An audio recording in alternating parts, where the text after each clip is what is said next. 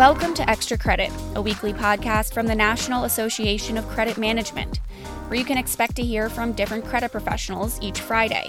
We'll help you stay informed about the latest in the B2B credit world.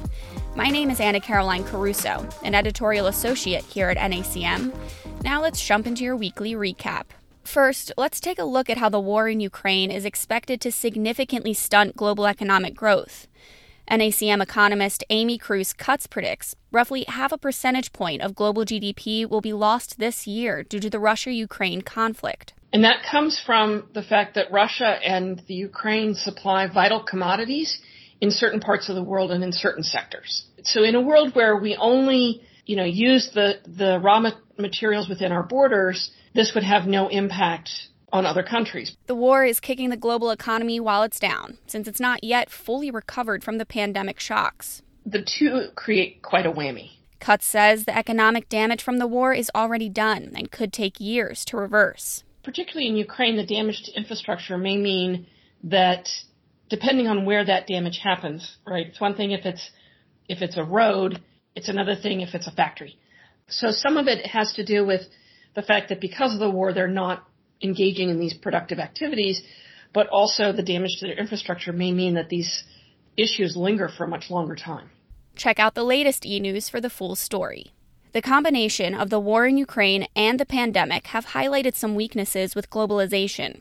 Jay Tenney is managing director of Trade Risk Group. He says trade may have reached a turning point. Well, actually, there's been a trend toward deglobalization for several years a lot of people just didn't want to acknowledge it. What has happened over the past year, couple years, is, you know, COVID just exacerbated, you know, the trend. COVID accelerated it. Uh, Ukraine hyper accelerated it. And now, um, you're going to probably see more, uh, what they call regional blocks, tr- regional trading blocks. While producing materials closer to home may be more expensive, it also gives companies peace of mind that they will actually receive that product a lot of it's going to be, uh, you know, supply chain security and reliability. That may even trump the cost because again, if it can be the cheapest in the world, but if it's not dependable, I mean, what good is it?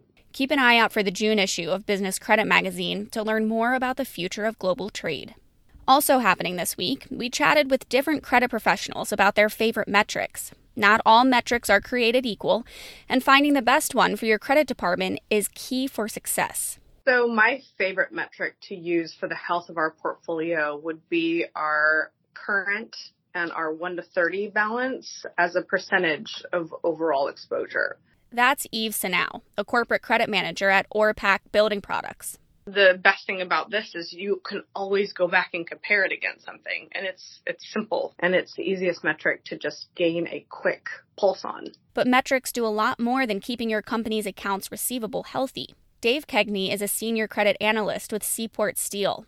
He says metrics also play a big role in keeping a healthy relationship with customers. I am a huge proponent of the importance of customer service in credit management, and average days to pay is a really good way to service the customer. By knowing their habits, I can better service their account. Kegney says while average days to pay is his favorite metric, it might not be right for everyone. You have to figure out what it is you're trying to measure first. I wish that there were just one metric that did it all. That would make life so much easier, but there's all different types of things. If you're trying to get a, a pulse for a feel for what's going on currently or maybe with a specific customer, you may have a different approach than, you know, doing financial projections for next year different metrics do different things. Daryl Horton is the director of credit at Litigation Services LLC and NACM chairman. His favorite metric is average days delinquent. It's a little different than Kegney's favorite, average days to pay, because it includes invoices that have not been paid yet. And that's what we're really looking at is cash flow here. It's that's what we try to manage and, and making sure that cash as soon as we as quickly after as we make that sale, that cash comes back into our pockets so that we can do something else with it. That full story also will be in the June issue of Business Credit Magazine. That's all for this week's episode of Extra Credit. We'll be back next Friday, but until then, be sure to follow us on Twitter and LinkedIn and sign up for weekly e news and blog notifications.